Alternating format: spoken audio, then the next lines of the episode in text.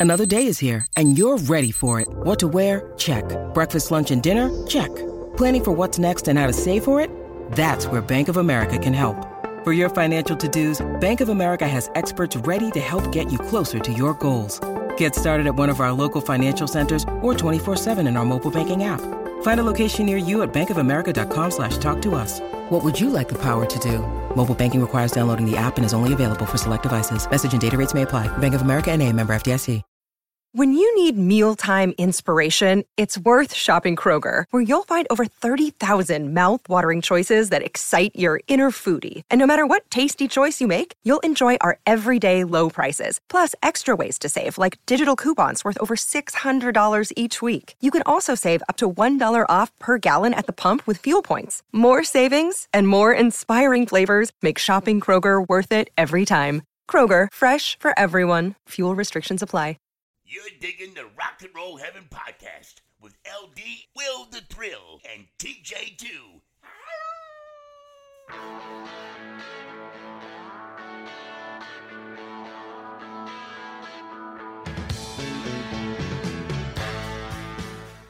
Hey guys, welcome to Rock and Roll Heaven, the podcast where we talk about the lives, careers, and deaths of famous musicians. I am your host, LD. Along with me for the ride, as always, is Will the Thrill. Heidi ho! And your storyteller today, TJ2, the Deuce. There it Yeah, is. there it is. And are we actually drinking something tonight? Mhm. Or are we just making noise with our mouth? No, nope. uh, we're enjoying a uh, Sierra Vesa from Sierra Nevada today. Ooh, Excellent. that's We- a good we- one on a hot day. Didn't we go to the brewery with you on Christmas? Yeah.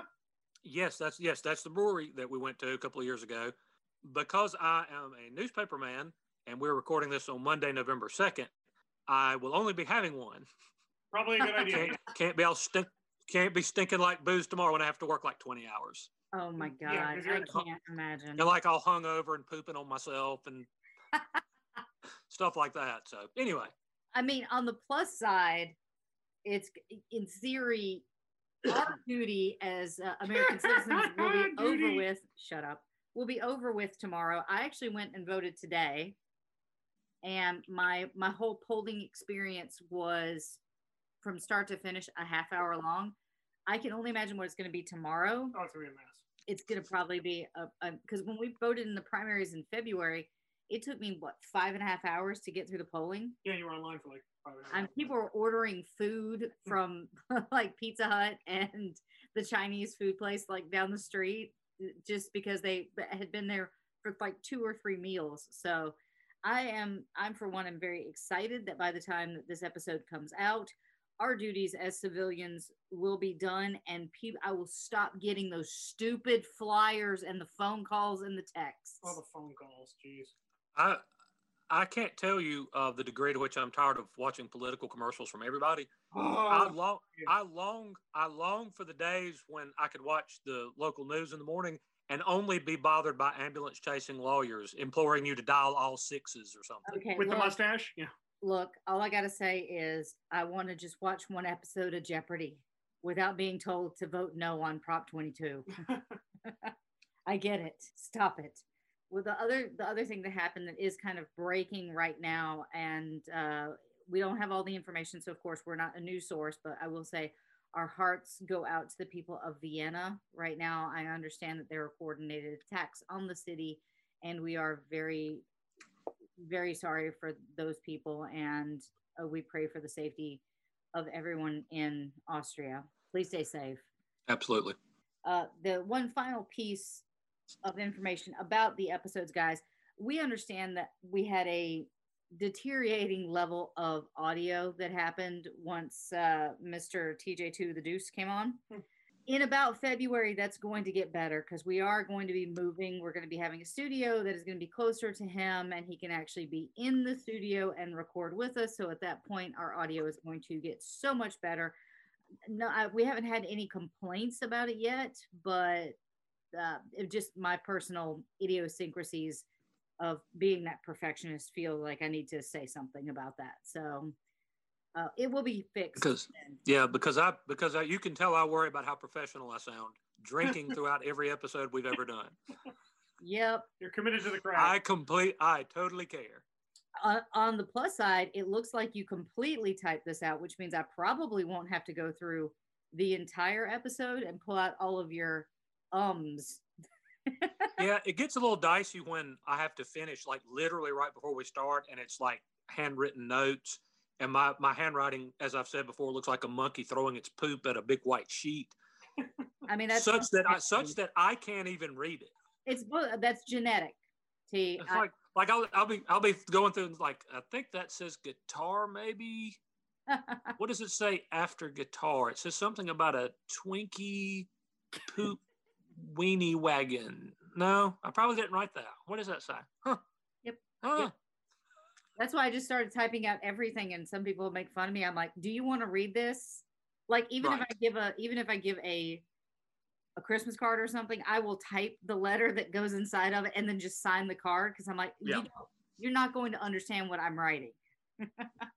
So, uh, understanding what you were writing today, who are we talking about and why are we talking about this? Okay, well, I was informed and I didn't know that this was a tradition you'd started. When it's your birthday month, you get to pick the topics. Since uh, in about 11 days, I'll be um, subsisting on a diet of prune smoothies and cold cereal or whatever old people hey, you'll get this you'll get the sunrise special at uh denny's. Yeah i'll get like the nickel coffee at hardee's or whatever. I'm really excited about that. There you go. So i decided that we were going to do drummers. Yeah so um, you are doing today i will be doing john bonham. All right well let's get this ball rolling t. All right. When he stood at the front of the stage at the beginning of the show vocalist robert plant said he often heard a voice from behind him shout cannons! That came from the wild man behind the drum kit and was a perfect metaphor for the man who would yell it. A cannon is so loud it actually shakes the ground when it fires. It can leave a mark that lasts forever. It can operate with deadly efficiency, but at times you have absolutely no idea where it's going. And the lifespan of a cannon isn't very long either. All those qualities are reminiscent of John Bonham. This is the story of a man that some called Bonzo, some called the Beast, and that many call the greatest drummer to ever live. John Henry Bonham was born May 31st, 1948, in Redditch, Worcestershire, England, to mother Joan Isabel Sargent and his namesake father, who went by Jack. In fact, his grandfather was also named John Henry Bonham. Huh. Uh, that Bonham lived long enough to become one of the world's best known drummers is fairly amazing. His mother was in labor with him for 26 hours. That's like you. Uh, yeah, and upon being born, Bonham's heart stopped beating. Whoa. Oh, wow. By that point, the doctor in charge of his delivery had already left the hospital ward. So the nurse on duty frantically called another who did manage to revive him. According to the website johnbonham dot something something something, that nurse supposedly said it was quote a miracle that he survived. Ooh, wow! You so a little bit of a rough you, start. You didn't have those problems though. You just I just took my good sweet time getting on out of there. I mean, and it, it kind of lasts the rest of your life. I came extremely early, and that will stick with me for the rest of my life. But uh, yes, I was thir- I was 13 days late, and our mother was in uh, labor with me for something like 36 hours. You, you didn't want to uh, make an appearance. I was like, yes. I was like a month and a half early, and it took mom like five hours from beginning if, to end. Yes, if that. Yeah. Interestingly, it is not particularly noted that Bonham grew up in a musical household.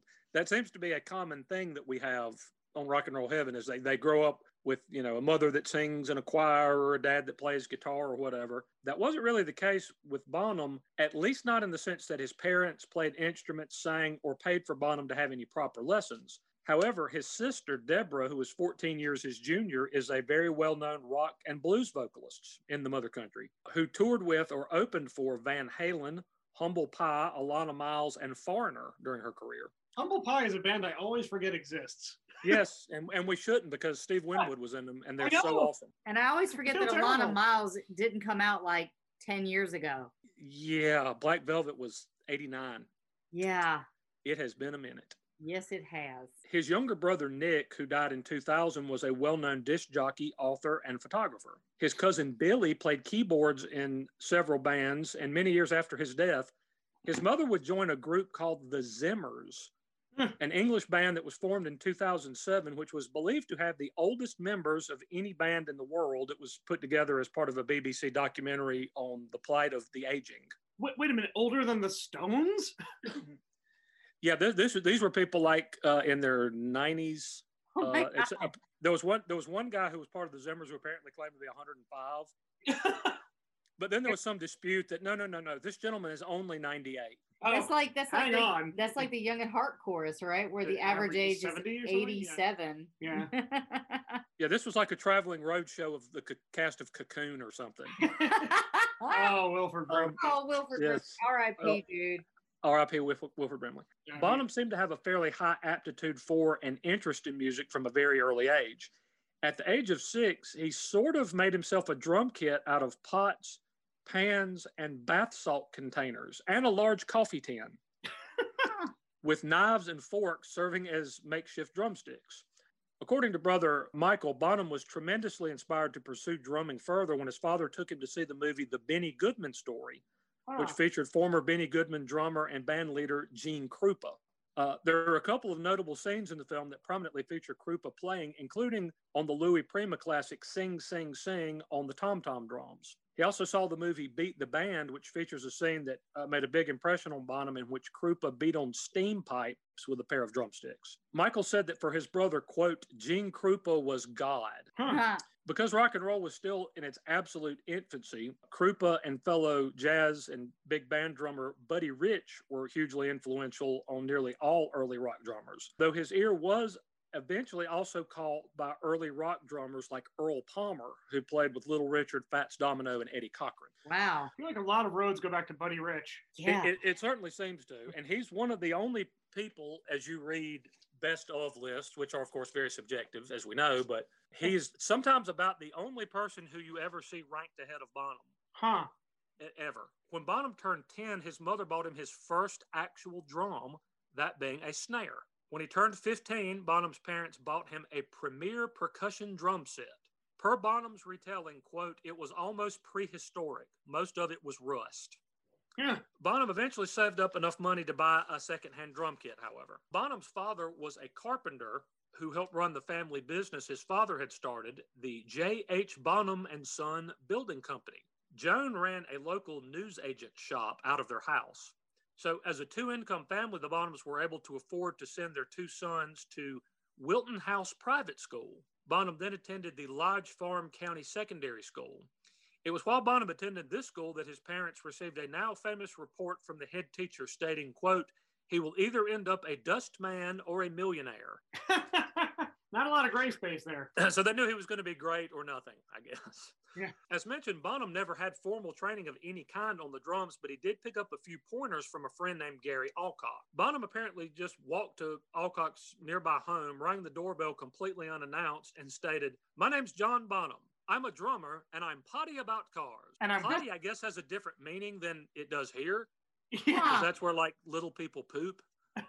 I think. I guess it means crazy. I'm potty about cars. I do love British slang. I think it's wonderful. I, I do too. I, I'm just using using context clues. I would take it to mean he was crazy about cars. See, So, I, um. I, I like the word loo. I'm going to, To the, the loo, loo. yeah. I'm going to the loo. I'm going to visit the Johnny. Fancy. Pip pip cheerio. I'm going to go take a dump in the loo. Okay, governor, you go ahead and you poo. I'm going to go drop a deuce in the water closet. I'm sure that's how they talk.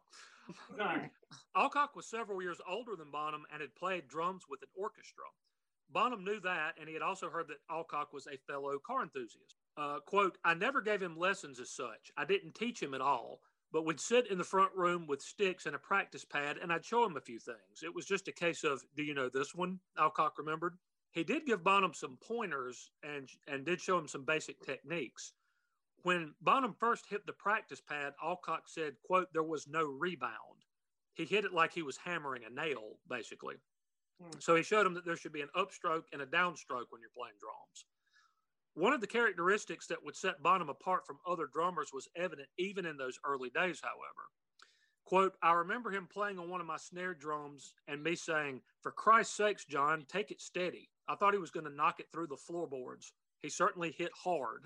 And that's one of the things that he would be famous for was the power that he brought to, to the drums.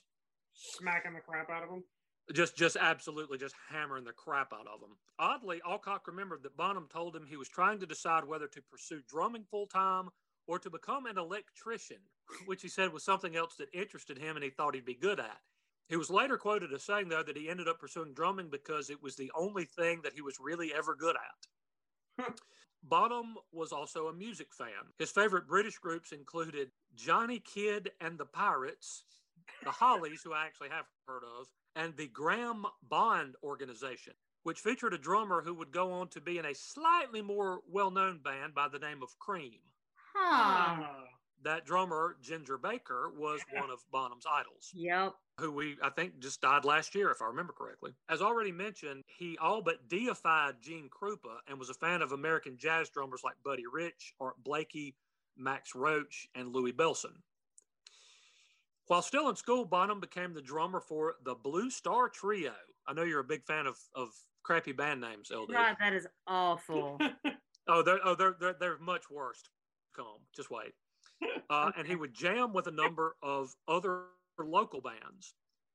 If you were a drummer, the sight of Bonham at one of your shows was not exactly something that you welcomed. Friend Bill Harvey remembered that the two would often go to see local bands, and Bonham's customary critique was, "quote That drummer is crap." when when the band would take a break, Bonham would make a beeline for the band leader and say, "quote Your drummer's not much good, is he? Let me have a go, and I'll show you." He would then get on the guy's drum kit, assaulted. Everyone in the joint would be floored, and in the words of Harvey, "quote The poor chap would get the sack, and John would take his job." He was pushy and he got wherever he got wherever he wanted, but he had a heart of gold. you got a guy sacked, which is another great British Sacked, term. yeah. Yeah. Uh, you got a guy sacked, but he had a heart of gold. But he but he had a heart of gold. So uh, how could you stay mad at him? Um, Bonham ended his formal education at 16 and began working with his father as an apprentice. Laying bricks and other physical work helped build up Bonham's strength, which gave him even more force and power than he already had on the drums. The site foreman apparently did take a pretty dim view of Bonham showing up late and tired to work. He was still playing gigs at night, which did not comport well with the early hours that the crew was required to keep. Bonham eventually quit, and I found this hilarious, and I don't know why. He he quit uh, working as a, a a carpenter's apprentice and began to work at a gentleman's clothing store. huh. So I'm imagining like John Bonham saying like, "Hey mate, could I interest you in a pair of pla- plaid slacks?" He's got like the measuring tape and everything. Yeah, right. Like, what size dungarees do you wear there, chap? and and I couldn't find verification on this of any kind. I wonder if working at the gentleman's clothing store is the nexus of him wearing the pork pie hat. Interesting. Because you know, he, he very famously wore a lot of hats, the most famous being that the, the, the pork pie hat. right. So I, I wonder if that's something he picked up while he worked at a gentleman's clothiers. It, it's possible. Uh, I'm just going to say he did. Yeah. You know what? Yeah. We're just gonna we're just gonna make it up right here. If you if you speak it into the universe, it's true. Yep. Uh, if it's on a podcast, it's true. That's verified. It'll be on Um, Wikipedia tomorrow. Yep.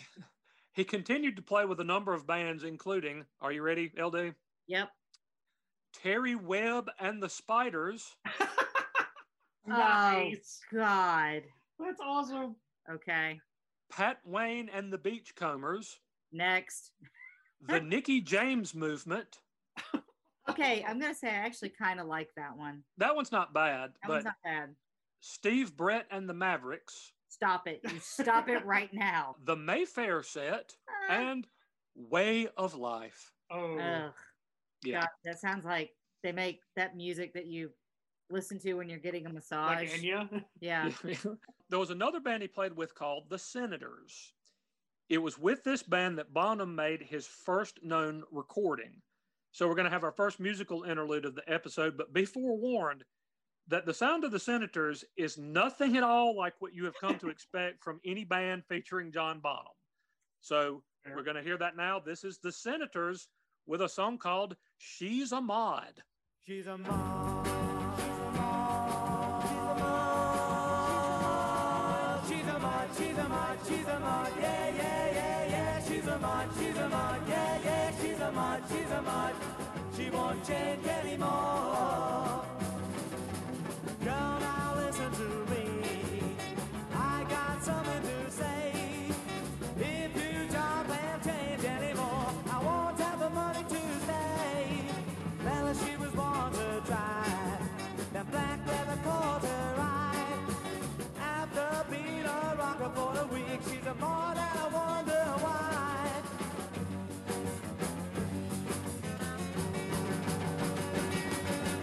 Mod, she's a mod, she's a mod, yeah, yeah, yeah, yeah. She's a mod, she's a mod, yeah, yeah. She's a mod, she's a mod.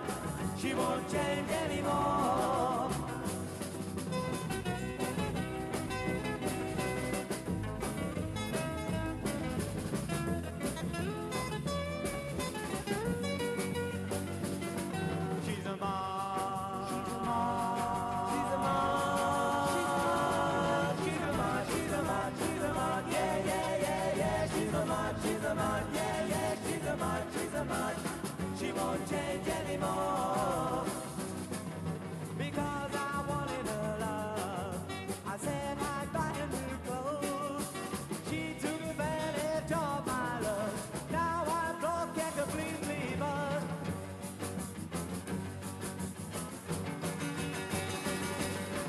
Mod, she's a mod, she's a mod, yeah, yeah, yeah, yeah. She's a mod, she's a mod, yeah, yeah. She's a mod, she's a mod.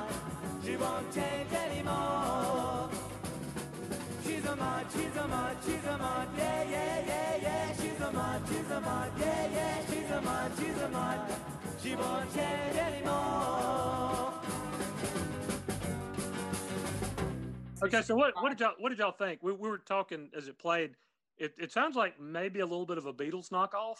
Uh, kind of, but not as hard. It's not as hard as I thought it would have been coming from John Bonham. Like it's not. No, but that's right. That but that's that was the Senators with She's a Mod with a very young John Bonham on, on the drums. Well, uh, that song was not a big hit, at least not for the Senators, because the record company that put the song out went bankrupt soon Oh. after the release. That's hardly their fault. It was, however, remade by a band called, and you'll love this one, LD, Ray Columbus and the Invaders. That's and it became a it became a hit in several countries, including New Zealand. I, I That's the wonder if they couldn't actually carry that name because of Paul Revere and the Raiders. Ray Columbus. That's it. That's entirely possible. He did go to the studio with the band Way of Life, but was told that he played so loudly he was quote unrecordable, Wow. and that there was, in fact, no future in playing so loudly. Many years later, he sent the band's manager one of Led Zeppelin's gold records with a note attached that simply read, "Thanks for your advice." nice. Nice. Burn. By this time, Bonham had married a woman named Pat, who he'd met while playing with Terry Webb and the Spiders. God, She was pregnant on their wedding day and soon gave birth to their first child, a son named Jason, Hmm, who music fans have probably heard of. absolutely. Yep.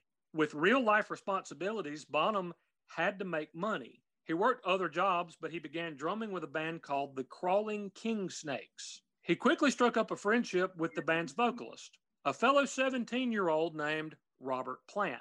Oh, okay. Lot thickens. In a radio interview, Plant recalled their first ever meeting. He remembers Bonham having, quote, an arrogant air and coming off as very cocky as he watched the crawling king snakes. That's He approached Plant. Robert Plant, who is known. Uh, right. Plant, Robert Plant thinks you're a tad pretentious. Yeah. He approached Plant when the band took a break. He said, quote, You're pretty good, but you'd be a lot better if you had a drummer like me. I thought, nobody says that sort of thing to me. Doesn't he know who I might one day be? And that was the start of a musical relationship that Plant said was at times controversial and not always smooth, but would ultimately produce amazing results. Hmm. Bonham's mother came to one of the band shows. Bonham had joined, and uh, one of the shows that once Bonham had joined, and to say the least, she took a very dim view of Plant's onstage antics. During one song, he wrapped his leg around a mic stand and began to simulate sex with it. Okay. Say, dry humped a mic stand, basically. His mother rushed the stage and shouted, John, you get off those drums now. You're not playing with that boy. He's a pervert. that is amazing. I then, ima- oh I then just imagined that she, she said, and he wears his trousers too tight, and I can see his tadger. He's a pervert. You're not playing with that boy. He's a pervert. He's fantastic. Some people were a bit more impressed. a young a young fan saw the group at London's Marquee and said he was quote dumbstruck by the drummer. That was a fellow named Will. I'm going to need you to cover LD's ears real quick. okay. Go ahead. Phil Collins. I can hear through your hands. I tried. Oh, I hate that man so much. And it's so unjustified. With a, Who hates Phil Collins? I know. you know what? I do. Other than the guy that drowned that other guy that he watched. But aside from that, Quote, he was doing things with his bass drum that I'd never seen or heard before. He then played a solo, and again, I'd never heard or seen a drummer play like that. He played with his hands on the drums.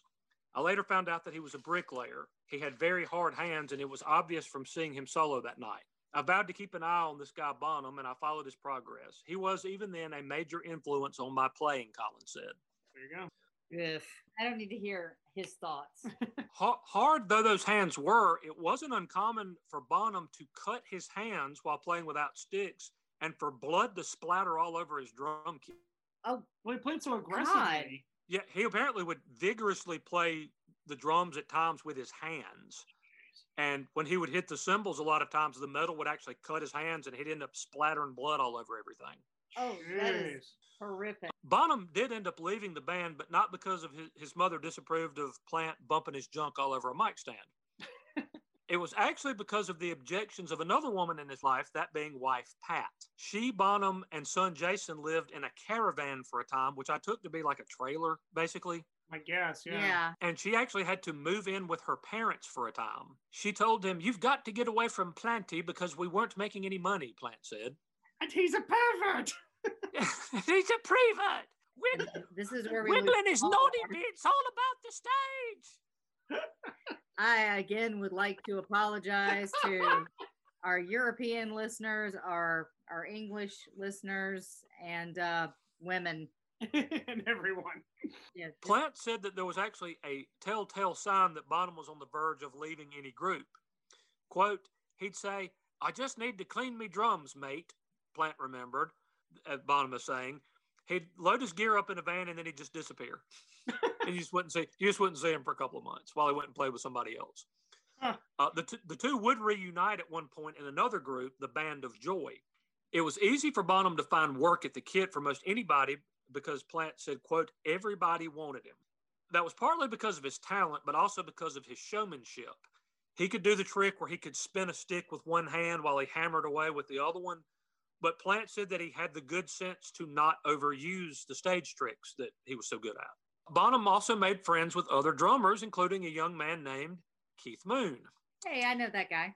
and another whose band Black Sabbath was a few years from hitting the big time in Bill Ward.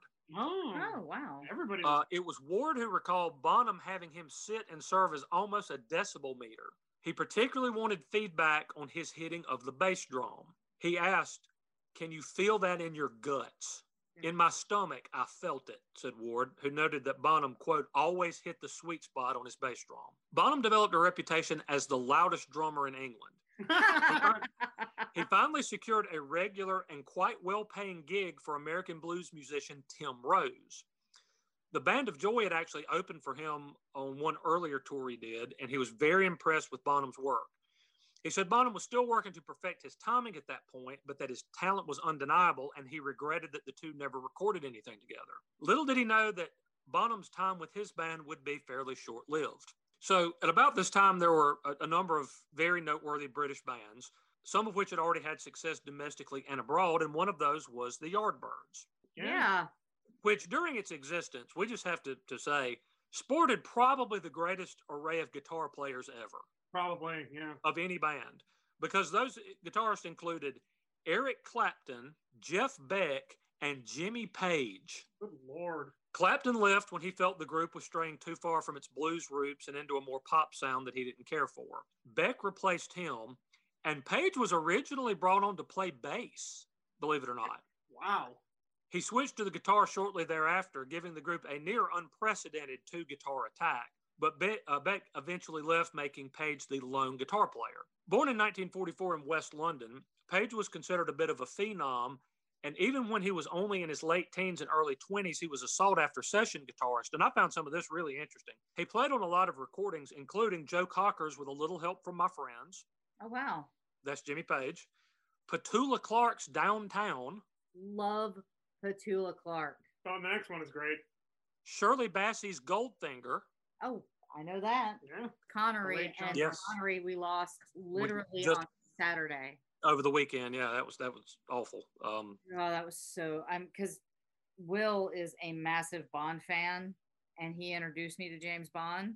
And the first slot machine that we saw when we were in Vegas was literally a 007 slot machine. oh wow, And I did order a dry vodka martini because you have to. good for good for you as you should have. Good for you. No- But yeah, so so actually, if you listen to the to the Goldfinger song, playing guitar on that is Jimmy Page. That's amazing. That He also played on recordings by listen to this: The Who, The Kinks, The Rolling Stones, Nico, and Marianne Faithfull. A veritable who's who of British rock. Wow. We just need to take a short break for our sponsors and we will be right back.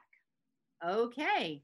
All right, so uh, jumping back into our episode here on the great John Bonham. By 1968, the Yardbirds were starting to run out of steam, so Page decided that he was going to put together a new band. The group didn't come together exactly the way he had planned, though. What he planned to do was pull together people that he knew or had worked with. A multi instrumentalist and arranger by the name of John Paul Jones reached out to Page when his wife told him that she'd read about Page deciding to start his own band. He was chosen as the bass player. His first choice for vocalist was actually a renowned singer named Terry Reid, who was interested but was also busy with other projects. Why do I know that name? Uh, he was a pretty a, a pretty well known singer, as- I think especially in, in in the mother country. But Page told him, you know, uh, like I need a yes or no answer like right now. So he told him that he would have to politely decline. However, he recommended a friend, that being a guy named Robert Plant. Hmm. Yeah. Page was going to go out on a hunt for an established drummer when Plant told him that he just had to go see this guy that he knew, that being one John Henry Bonham. Mhm. Quote, he was tremendous, absolutely tremendous, Page remembered. We knew. The only problem with this was Pat, John Bonham's wife. You can't go back to Planty, we'll starve. Plant remembered her saying. Uh, okay, I'm gonna I'm gonna stop you right here. Every time Yes. he talks, are you going to do the terrible accent? Because I feel like Probably. you're alienating people. Yeah, probably.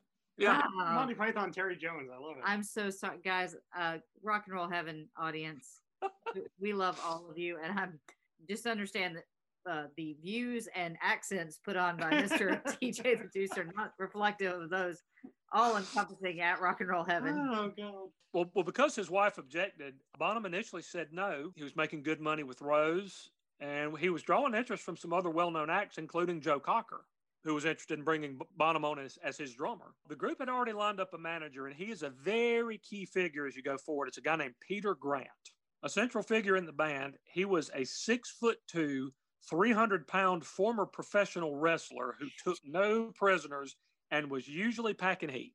Wow, that that sounds like a character out of a Bond movie. It does. It, it, it very much does. He sent multiple telegrams trying to convince Bonham to join up. Bonham assured Rose that he was not interested, saying he enjoyed playing with him and that the money was just too good to turn down. Still, once Pat finally relented and told Bonham that he could do whatever he wanted to, Rose showed up for a gig only to find that he no longer had a drummer. Bonham had not only left, he had not bothered to tell Rose he was leaving. Oh, come on, dude.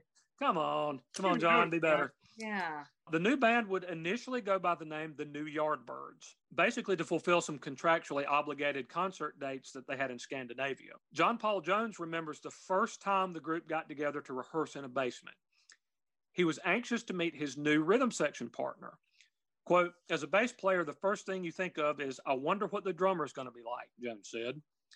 It was suggested that they work on a version of the song Train Kept a Rollin', which the Yardbirds often played in concert. Bonham didn't really know it, but the others talked him through it quickly. As Page, Bonham, and Jones began to play and Plant started to sing, Jones said something special happened instantly. Quote, We knew we just had something that no one else had. it was like an explosion in the room. And I knew by about the third beat that this was going to go great. The feel, the attitude, I knew that we could work together. Wow. The fans, the band's first gig was in Copenhagen on September 4th, 1968. Traveling to the gig marked the first time that Bonham ever set foot on an airplane. Hey T, how, many Yes. planes have you been on? Uh, flown three or four times, maybe. I not, not none since 2007.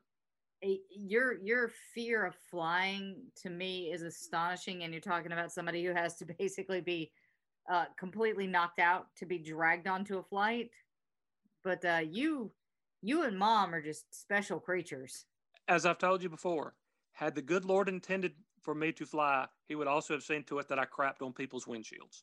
Hmm. Anyway, so they played this gig in Copenhagen as the New Yardbirds. The band would return home for its first gig the following month, but would do so with a brand new name.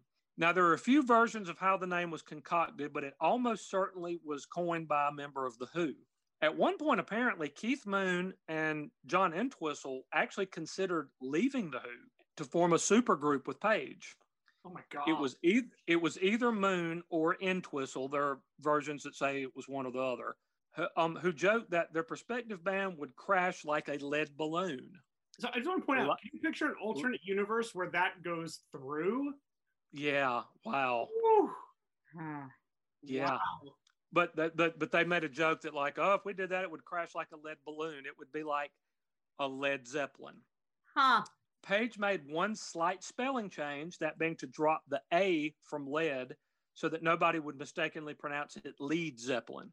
A wise choice. ha. And the band hit the stage, new name intact, at Surrey University for the first time on October 15th, 1968. The band soon signed with Atlantic Records, and Grant negotiated an incredibly lucrative contract. The band got an enormous advance, estimated to have been near $200,000, a then record for a new band. and that doesn't we rarely hear the stories about oh they got a good deal and they made a lot of money Not at this Not so at this time, especially. No, you sure don't. You, you almost never did. You also have to consider that while Page was a known quantity and Jones was to an extent, Plant and Bonham were basically walking right out of the pub circuit into the big time. Uh, They weren't known quantities at all, but Plant said, quote, Bonzo and I were pretty wet behind the ears, but we were good and we were projecting something ourselves. The, the, the uh, deal that Grant negotiated for them also gave them complete creative control of music, including over which songs would be chosen as singles and over album artwork.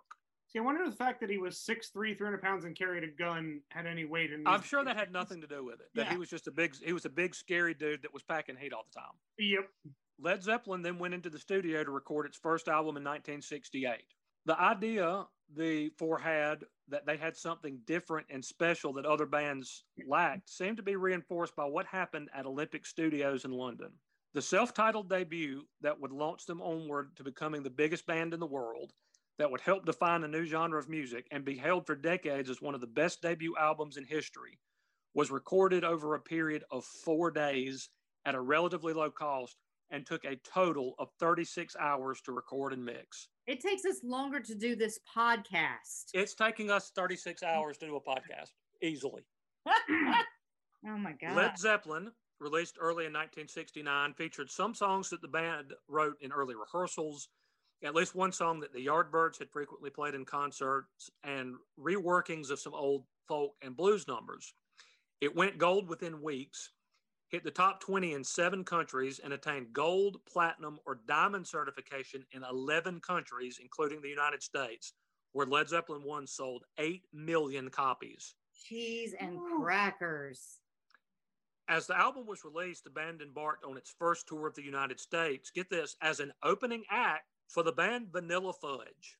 Ah, Ah, yes. Carmine Appice, that band's drummer, admitted that Led Zeppelin was almost impossible to follow. Quote, they blew us off the stage, he said. Apiece was instantly taken by Bonham's playing, calling him, quote, an animal with the sticks in his hands. He complimented Bonham on a particular technique and he got a response that he wasn't expecting. He said, quote, I love that triplet thing. He said of a bass drum technique Bonham used on good times, bad times. He said, I got it from you. I said, No, you didn't. I've never done that. Bonham then cited a portion of the Vanilla Fudge song Ticket to Ride. Appice said he didn't even realize he'd done it. In truth, he did it using his foot and one hand, but allowed that Bonham perfected it and did so using only his foot. Jeez. Appice said that Bonham admired his drum kit. So he contacted the Ludwig company who made his drums and told them there was a new band with a great drummer that he thought was going to be really big, which he later called, quote, the understatement of five decades. Soon, Bonham had a new Ludwig kit and endorsed the company for the duration of his career. So, with that, we're going to listen to our first Led Zeppelin offering. Ooh. And this is going to sound a little different than the Senators did. this is Led Zeppelin, Bonham and the Boys doing Good Times, Bad Times. Ooh, good one.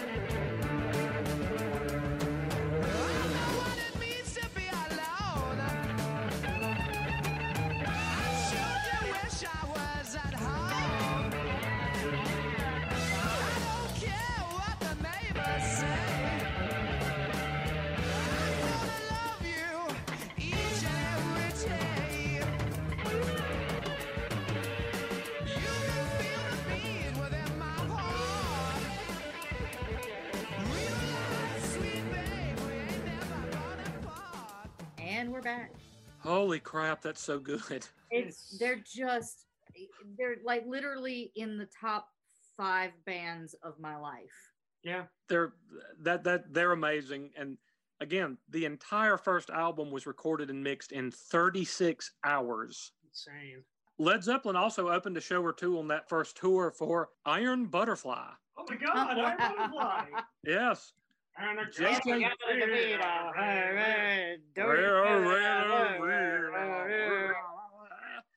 Uh, JJ Jackson, who would go uh, go on to become one of the first VJs on MTV. I don't know if you Oh, guys remember him yes. or not. Yes. Um, he was still a disc jockey at that point. He went to one of those Iron Butterfly Led Zeppelin shows and raved about the opening act on the air the next day, telling his listeners, "quote You have to see this band." Huh. Among the people who was eh, in the audience for those early shows, somebody y'all may be familiar with, named Peter Criss. Oh yeah. Yes. Yes, who would go on to, to be a drummer for Kiss. Fans were eating it up, but critics didn't necessarily love the band right out of the box. Rolling Stone was particularly harsh in its assessment of the first album, saying that the band offered, quote, little that its twin, the Jeff Beck group, didn't say as well or better three months ago. To fill the void created by the demise of Cream, they will have to find a producer, editor, and some material worthy of their collective talents. They said that P- Page was limited as a producer, said the writing was poor, and that Plant was, quote, as foppish as Rod Stewart, but nowhere near as exciting. Wow. That's They took to calling the band Limp Blimp. Ha! They're calling Which- If- So, so critics have always been irrelevant, and apparently, You go to, you go to Limpy Blimpy. yeah.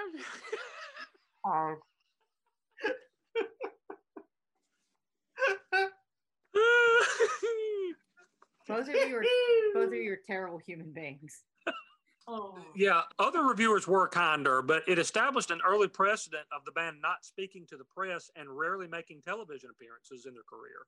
Fans who wanted Led Zeppelin had to buy the records or come to the shows, and they would do both in droves for years to come. Other musicians realized pretty early on that the band had produced something special. Deep Purple bassist Roger Glover said, quote, "The word heavy was being used a lot in the mid to late 60s. Heavy music. I mean, Hendrix and Cream were sort of paving the way, if you like. I thought heavy was just having more equipment and playing louder. It's not that. It's not the same old stuff, but louder. But I'd suddenly realized when I listened to Zeppelin, especially Dazed and Confused and How Many More Times, that heavy didn't mean loud and big. It was an attitude. Huh. Appice said that he liked the fact that the drums and the bass were up at the forefront, which is something he suspects that the band picked up from the American blues recordings that influenced them so much.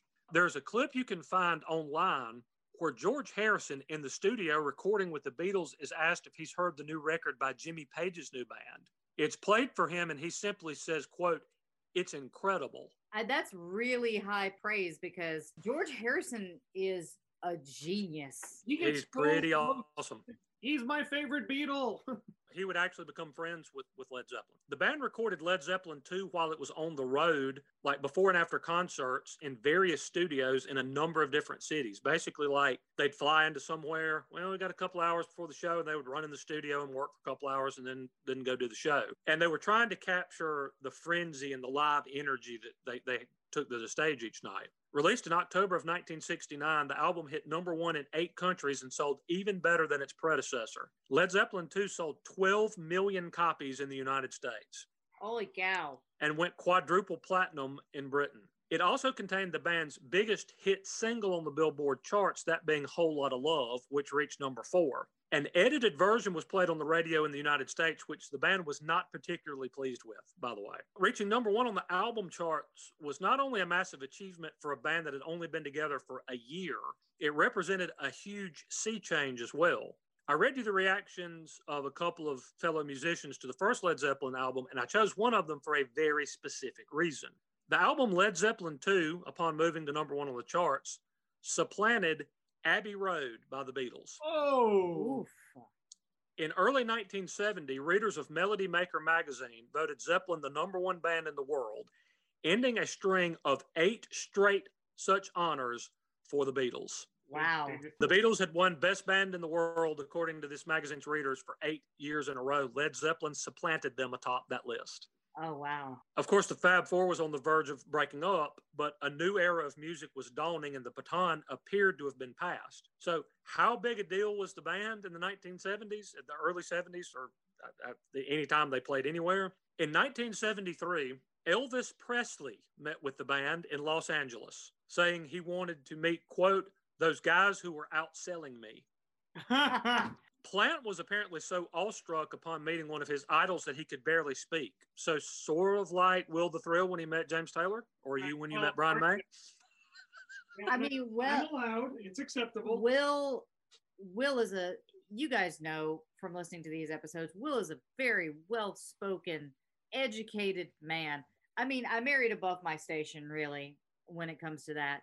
And he was like an infant seeing a tilt a whirl for the first time. Listen, if Garth Brooks can fall apart in James Taylor's presence, it's okay if I do it. Just saying. Ah, at least I. Yes, but so so Plant was just uh, so awestruck and and such a fanboy, like he almost literally couldn't speak. So John Paul Jones managed to make a little bit of small talk with the king about his watch. Uh, Elvis was wearing a nice watch, and and Jones was like, "Oh, you know, that's a that's a very nice watch." Elvis instantly traded him that five thousand dollar gold and diamond watch for the $10 Mickey Mouse watch he was wearing. Holy crap! Wow. They ended up they ended up becoming friends and out and Elvis actually would seat the band on the front row at some of his concerts. That is so. That is Man, cool. the, the 60s and 70s were so weird. I mean, I feel sad that we missed this era of overlap. Elvis giving his Elvis giving his five thousand dollar golden diamond watch to John Paul Jones in return for a Mm. ten dollar Mickey Mouse watch. Yeah, I wish Yeah. I'd been there. Yeah, I wish I. There were a lot of things I wish I had been there for. I like Led Zeppelin's first concert. Wish I had been there. Yep. Um, 1986 Wembley Queen. But I mean, the, the, the this landscape, this musical landscape, is, is so interesting in hindsight because you have so much overlap in legends. Yeah, well, just think about just the music coming from the UK in this era. oh, Queen yeah, would be on that list. yeah. No. Zeppelin, Black Sabbath was starting by this time. And it's so funny. It's almost like we play like a little game of ping pong across the Atlantic. You know, the, the these blues artists from the United States influenced these British rock musicians who then inspired a whole other era of rock musicians in the United States. It's, it's just kind of back and forth across the Atlantic. Yeah, it's true. So Led Zeppelin 2 had some absolute bangers, Heartbreaker, Living, Loving, Maid, and Ramble On. Oh, such a good album. Um, good. It also featured a drum based instrumental called Moby Dick, which we will get to later in the program. And that was just an absolute showcase for Bonham, and it became a very highly anticipated showstopper for their live gigs. And, and it would all, almost invariably feature him playing the drums with his hands and cutting himself and bleeding all over everything. Mhm. Yeah. I want to play something different from this album, though, specifically something that demonstrates that Bonham did a lot more than just hammer away on the drums. Oh, I love this song. This is one of my favorites. Um, in an interview from a few years ago, Robert Plant bristled at, at the notion that you know Bonham was just bang, bang, bang. Um, he called him quote the blackest white drummer ever. He said in the early 70s, the band would often go to black blues clubs in America. And now, this is during a time when a lot of clubs remained self segregated, despite civil rights legislation having passed years before that you know, ended the practice officially. So they would talk their way into black blues clubs. And on one occasion, Bonham talked his way onto stage to play with Bobby Blue Bland. Quote, he was so sassy, so brilliant, Plant said of Bonham's playing that night. He then recalled that as Bonham laid down a beat, the rest of the band smiled. Those world class blues players fell right in behind him. Hmm. It was monstrous, sexy drumming, Plant said. So let's hear something from Led Zeppelin 2 that shows off more of Bonham's subtlety and his ability to swing a little bit. This is What Is and What Should Never Be.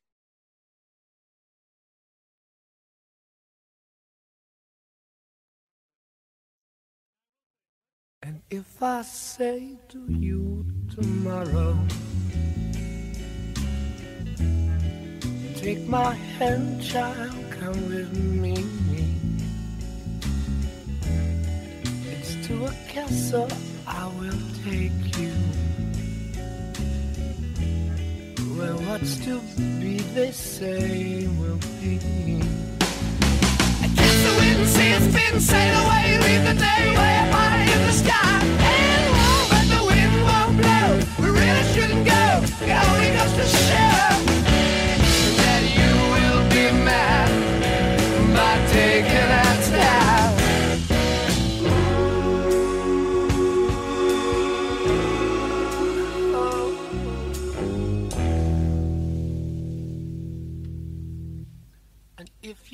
say to me tomorrow, oh, what fun it all would be, then what's to stop us, pretty baby? But what is and what should never be? I kiss the wind, see it spin, sail away, leave the day way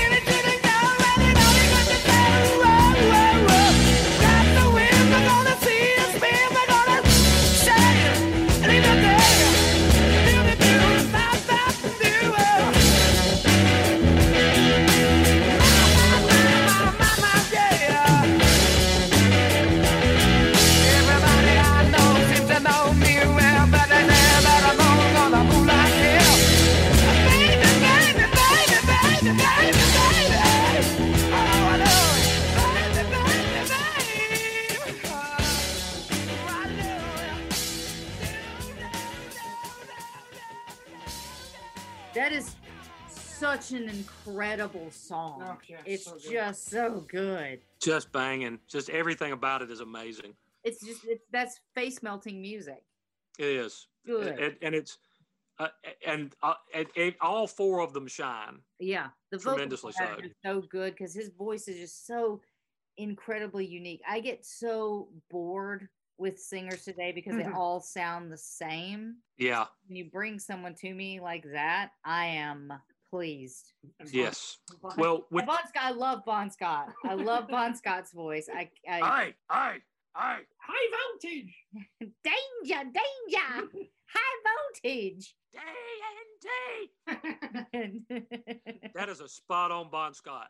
That is. That's It's yeah. like he's here. Yep. If you don't think that sounded like Bon Scott, you can go to hell. With the band selling massive amounts of records, selling at huge arenas, and with Grant ensuring that they got the money that was owed them, the four men were suddenly wealthy beyond their absolute wildest dreams.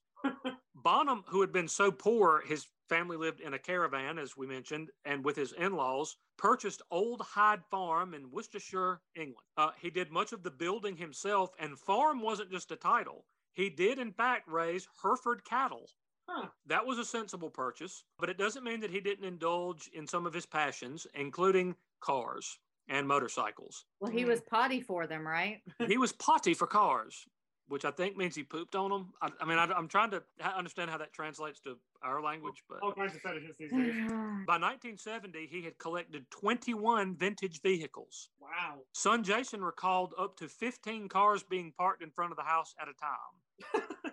you name it, he said when asked what kind of cars his father owned. Sister Deborah said, quote, one car was never enough for him.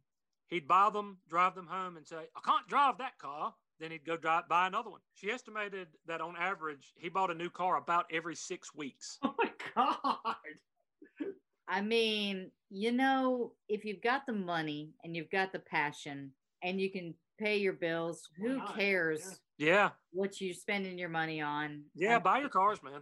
I just, I um, can't, I can't, I can't get. I want a Bugatti, but Yeah. I just heard because it's one of the fastest cars in the world. And then I'm thinking, yeah, but where am I going to drive it? In South Carolina? Probably not. Yeah, I would get dinged. Yeah. I would get a very, very high ticket. if you drove that fast in South Carolina, a you'd die because some driving on some of our roads, it's like driving a wagon with square wheels through like Pothole Canyon or something. Going up to going going up to Dead Man's Pothole Gorge. Ah, Holy crap, our road sucked. Anyway, the band released Led Zeppelin 3 in 1970. Now, by the standard that the band had set for itself, it was considered a bit of a commercial disappointment. as it only went platinum in the UK and it only sold 6 million copies in America. Oh. The band definitely did stretch out creatively and took some chances on the release, focusing on some more acoustic numbers. Bonham actually got a lyrical songwriting credit uh, for the song Out on the Tiles, which was a term he used meaning to go out to bars. Huh. We could favor you with one of the album's more gentle acoustic offerings, but I say we just I say let's just kick some ass Yeah. and play the lead off track, which is the most ferocious two minutes and 26 seconds in the history of music. And it pretty much shows Bonham laying down the fiercest beat imaginable. From Led Zeppelin 2, this is the immigrant song. Yes.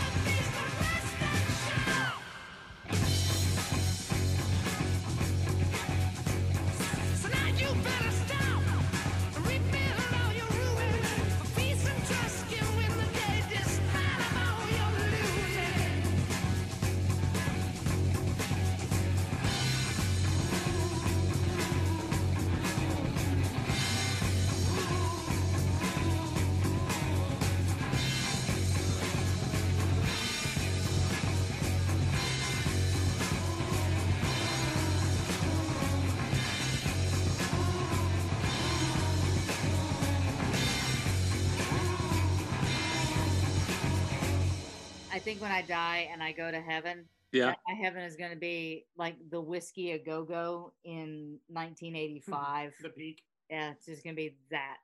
That's going to be my heaven.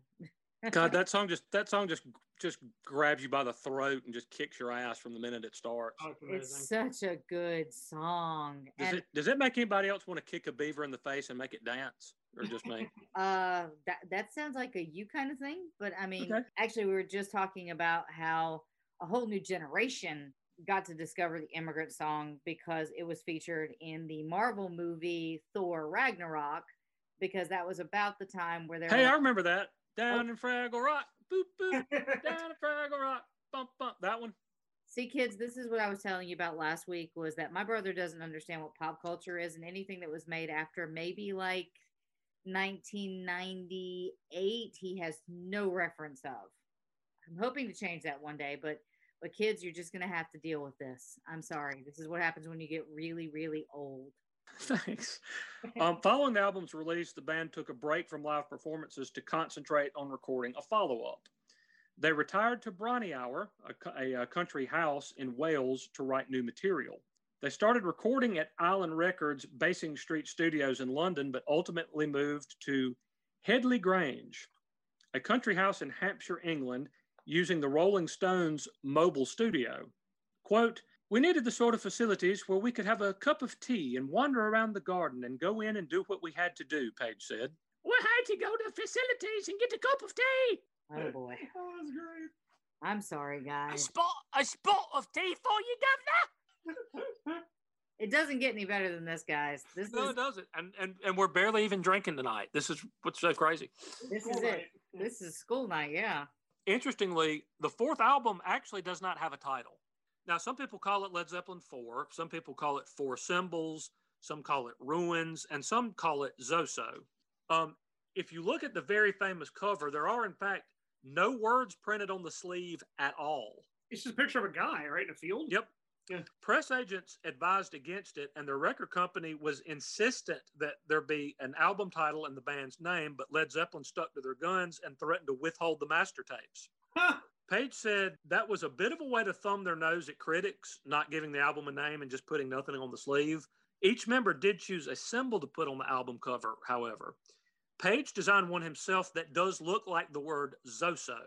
Bonham chose three interlocking circles, which supposedly represent the triad of father, mother, and child. However, when turned upside down, it's also the symbol for Ballantine beer. Hey. So the album was probably the best received critically of the band's career. Billboard called it, quote, a powerhouse album. Rolling Stone, I guess by this time had stopped calling them Limpy Blimpy or whatever they had, were going with initially, and said it was, quote, the most consistently good album that they produced. And the Village Voice called it a, quote, masterpiece of heavy rock. wow. In terms of certified copies sold all times, whatever you call this album, we'll go with Led Zeppelin 4. In terms of certified copies sold all time, it trails only Michael Jackson's Thriller, Shania Twain's Come On Over, and ACDC's Back in Black. Woo. Wow. And, the, and the Eagles' Greatest Hits, Volume 1, and Hotel California. That's it. So, in terms of certified copies sold, it trails Thriller, Eagles' Greatest Hits, Volume 1, Hotel California, Come On Over, and Back in Black. That's it. I mean, those, Wow. those are great albums. In terms of claimed sales, it is the 11th best selling album in history with worldwide sales of 35 million. Woof. That's impressive. It went nine times platinum in Australia, triple platinum in Germany, six times platinum in the UK, and has sold more than 23 million copies in the United States. Oh, bonkers. It also contains what is believed to be the most requested song in radio history, that, of course, being Stairway to Heaven. I want to play a different song, though, and I want to play it for a very particular reason. One of the most lauded drum parts in rock history is Bonham's work on the song When the Levee Breaks. Oh, It is among the most sampled drum beats in music history, having been borrowed by, among many, many others, the Beastie Boys on Rhymin' and Stealin', yep. Dr. Dre on Lyrical Gangbang, MC Lyte on Survival of the Fittest, Bjork on Army of Me, Eminem on Kim, and Beyonce on Don't Hurt Yourself. So, how did Bonham manage to get that otherworldly, cavernous, echo awesomeness of a sound? He played his Ludwig kit in the lobby of the Headley Grange with microphones hanging above him in a flight of stairs. Oh, So basically, he was sitting at the bottom of multiple flights of stairs. There were microphones draped over a rail far above him, which gave it that thunderous echo that I, nobody else has ever been able to capture, to my knowledge. I mean, it, it almost sounds kind of like he's pushing toward Pet Sounds. Hmm.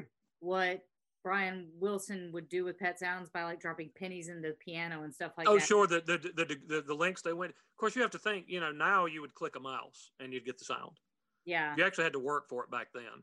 So, since this is one of the most sampled drum parts in the history of music, let's listen to it and just listen to the drums at the start of this thing. It's amazing. This is Led Zeppelin's When the Levee Breaks.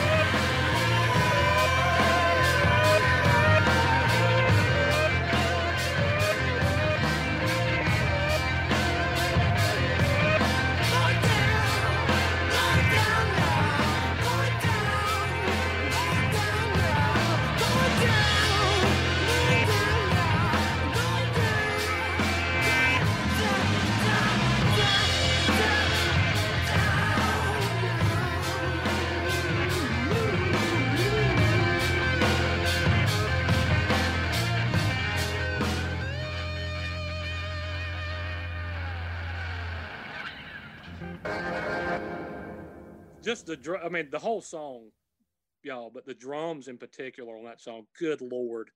the the cohesion that they have as a band is so electrifying. Yeah. They're all in it together. No, just that that song in particular, Will, is just. The, I mean, it's. I mean, it's every part of it's awesome. The vocals and the guitar and the bass and the harmonica, which is Robert Plant playing, but the drums on that. Good lord. Well, it's like I said earlier, I I would pick Led Zeppelin 2 as my favorite album, but Yes. this one is just again, oh, it's it's solid. Oh, everything again is just so tight. Everything they've got is just perfectly put together. Yeah, it really is. So, what was a Led Zeppelin show like at this time? You might be wondering by now. We've talked a lot about their studio albums. Well, first of all, very lucrative for the band. Grant had made new demands on concert promoters that to bring Led Zeppelin in required a 90 10 split in the band's favor. Okay, Hello. that's uh. I mean, yeah, If you can get it, and a lot of them balked initially, but they ultimately realized 10% of a Led Zeppelin gig was 10% of a guaranteed sellout. So yep. they often played between two and a half and four hours. Jeez. They almost never had an opening act either. Bootlegs from the time demonstrate that almost no two shows were the same either, with the band sometimes just, for example, playing Dazed and Confused for five minutes, or 10, or 15, or 25. Just whatever they wanted to do. yeah. Bill Ward said that Bonham's drumming was always on point, saying, quote, he never missed a beat, like he had a metronome in his heart. They had now grown past even the largest indoor venues and filled outdoor baseball and football stadiums that seated tens of thousands of people. They, they were drawing crowds in the 50, 60, 70,000 range. And that's like the dream for any band Sure. is, Selling is to be stadiums. those the sta- we we saw Garth Brooks. He sold out a stadium. We saw Billy Joel still sells out a stadium. Like It- you can get to that point. That's that's that's It- where you want to be. and it, it's a totally different experience too when you're in a big i've only been to one that big i saw the eagles at clemson's death valley Oh wow. with about about 80000 people and it's a very different vibe in, in the in the place it's less intimate, but you're getting the vibe from the crowd. I think the largest one that we've ever seen was probably U2 mm-hmm. at Oh, the, the Rose at the Bowl. Rose Bowl, which was massive. It was booked beyond capacity. I re- Sure. you, literally shoulder to shoulder, but you have an energy that is completely in its own. it's very much like going to a sporting event at one of those venues it's very much like going to a football game Yeah, but you're all rooting for the same team. Eh, but everybody's rooting for the same team, kind of. Yeah, that, that's a good way to look at it, actually. Now, whether it was prompted by the wild crowds and booze and drugs, or security, or members of Zeppelin's crew, or overzealous police, there was a lot of violence at their concerts, which Really? actually dismayed, which actually dismayed the band quite a bit. Hmm. I saw an interview with Robert Plant where he said that you know music has always been something where people come together to enjoy things, and I don't understand why they want to fight. Like I don't, I don't, I don't get why this is happening. They traveled not by bus but by plane, specifically by the Starship. Hmm. Are either of you familiar with the Starship? Please elaborate. Yes. Many people probably think that the band owned the plane, but in fact they just leased it. It was a Boeing 720 that was refurbished by early 70s teen heartthrob Bobby Sherman. It had a bedroom with a king size waterbed, a drawing room with a fake fireplace in it, a 30 foot brass trimmed bar with a built in electric organ, and, and a fairly uh, primitive, but at the time it was probably high tech video system with a library stocked per a Billboard magazine story, quote, with everything from duck soup to deep throat. It cost $2,500 per flight hour to rent. Oh, okay, jeez. hang on. I'm going to do a really quick conversion of that Today's to, in today's money. So Uh, on. this is this is like 1973 or four when they started renting the Starship. So if you're Okay. flying from London to New York, Mm-hmm. that's like a six-hour flight. Yeah, so it's fif- 15 grand. Okay, so it's two thousand five hundred dollars. That would be in today's money. The two thousand five hundred dollars would be thirteen thousand one hundred ninety-eight dollars and seventy-eight cents per Wow. And they probably just round up that 78 cents. They just nickel and dime you every way they can. A former road manager called it, quote, an effing flying gin palace. Nice. Wait, Can we just There- pause for a second and, and just point out there was a waterbed? And a Yeah. fake fireplace. There was a waterbed and a fake fire, a waterbed on an Yeah. airplane. There is an iconic 1973 picture of the band in front of the plane. Dave Bryan from Bon Jovi and many other musicians are actually quoted as saying when they saw that picture, they knew what they wanted to do with their life. Huh. That that's what they wanted. I- I want to be sitting there with my shirt unbuttoned, holding a beer, hot chicks behind me in front of this badass airplane. Yeah, they make it look good. Um, if, if you're wondering what went on in the plane, um, Oh, I can imagine. a little bit of well- everything, I'm guessing. Here, let me let me just put it this way: when the Allman Brothers rented it, they came in to find the word "welcome" spelled out on a tabletop in cocaine. Nice. I was gonna say they have, you know, in their video library, they had deep throat. So I mean, I can imagine some of the things that were going. We can imagine some. Oh, and there were two apparently very attractive um, flight attendants that Oh, sure. um, were at your service. Are were you they were they flight attendants? Are they? Are you using that flight attendants and buddy? Um, eh, well, there they didn't have quotation marks around flight attendants in the story, so I'll, I'll assume they were legit like flight attendants. Okay, so then um, point out the exits and the entrances. Hey-o. Hey-o. Hey-oh! No limpy blimpy. God. You're a bunch of perverts. In the event that a mask pops down from the ceiling, tie me up with it. Again, I am sorry to our European listeners and flight attendants. And everyone. Just, Yeah. I'm sorry. We apologize for the following. Have we hit turbulence or is Bonzo rogering a grippy? Bonzo was becoming very well known at this point for his wild antics. we don't have the time to cover all of them. We really don't. We don't have time. But we'll just hit some of the high spots.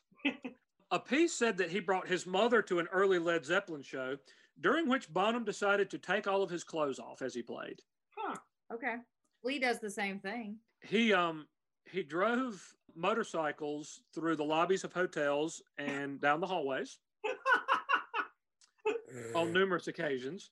He was among the first to popularize throwing TV sets out of your hotel room windows Oh yes. Go Bonzo. and trashing rooms in general. He often sprayed people with beer and ripped their clothes off. Huh. At his 25th birthday party, he threw both George Harrison and his wife Pattie into a swimming pool while both were still fully clothed. At one point, he and a, a friend were at a club where a DJ was playing disco records. Bonham uh, took a dim view of this and informed the DJ that if he played one more, he would regret it. He did, at which point, Bonham and his friends sprayed the guy with beer. Unfortunately, they also sprayed his soundboard with uh, beer, which made it short out and caused the, cl- the power in the entire club to go out. oh my god. Now, you didn't necessarily throw Bonham out of anywhere, but largely because you would want him to be in your club. I mean, it would kind of give you some cachet if a member of Led Zeppelin hung out in your place. So they didn't throw him out. They escorted him out and recommended that he not come back for a week or so. I kind of feel bad for the DJ because not only is his name lost to history, I guess. Yeah, I mean, it was the 70s and it was. Yeah, and they're just playing disco records. Yeah. I feel bad for the guy. I like how the Um, time frame wasn't specific. It was like a week or so. A know, week or so, if you could just not come back. Yeah. Uh, but after that, While on a North American tour, Bonham became annoyed by a member of the band's entourage getting his freak on next door with a lady friend. After listening to, quote, grunting and groaning for a while, he found one of the lady's shoes outside the door and pooped in it. I had heard a story like that. I'm- oh my god, it's true. God, I hope she kept it because you could auction that off. Oh, yep, pooped in it. He encountered the girl later who greeted him by saying, Remember me? You shit in my shoe. I wanted to thank you for a wonderful night. oh my god!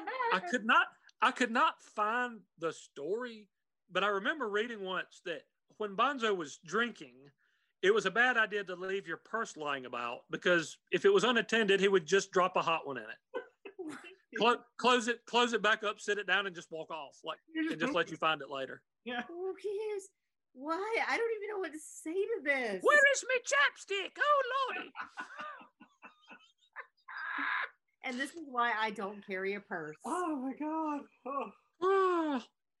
His son Jason remembered an instance when his father, dressed down in jeans and a sweater as per usual, he did not dress the rock star uh, part other than the pork pie hat, if you want to consider that to be a rock star, And Element. being naked apparently. and, and getting naked on occasion. But Jason remembered an instance when his father, dressed down, went to a Rolls Royce dealership and asked to test drive a car. The very haughty, huffy salesman said, Do you know how much this car costs? And Bonham told him that he did and asked for the keys. When he got them, he cranked the car up, drove it through a showroom window, parked it, tossed the keys back to the salesman, and told him to clean it up and have him ready for him the next day and to never talk back to him again.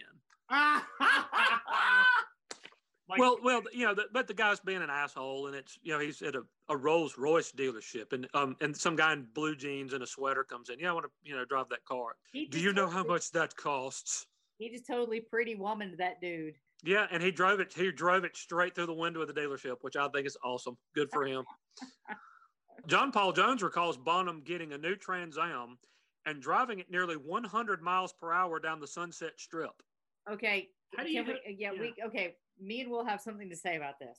Okay. It's physically impossible. It's it's li- literally impossible to do 100 miles down the Sunset Strip in any meaningful way because there's so many. Maybe maybe it was there are less intersections, but there are there's a lot of lights on the Sunset Strip, Yeah.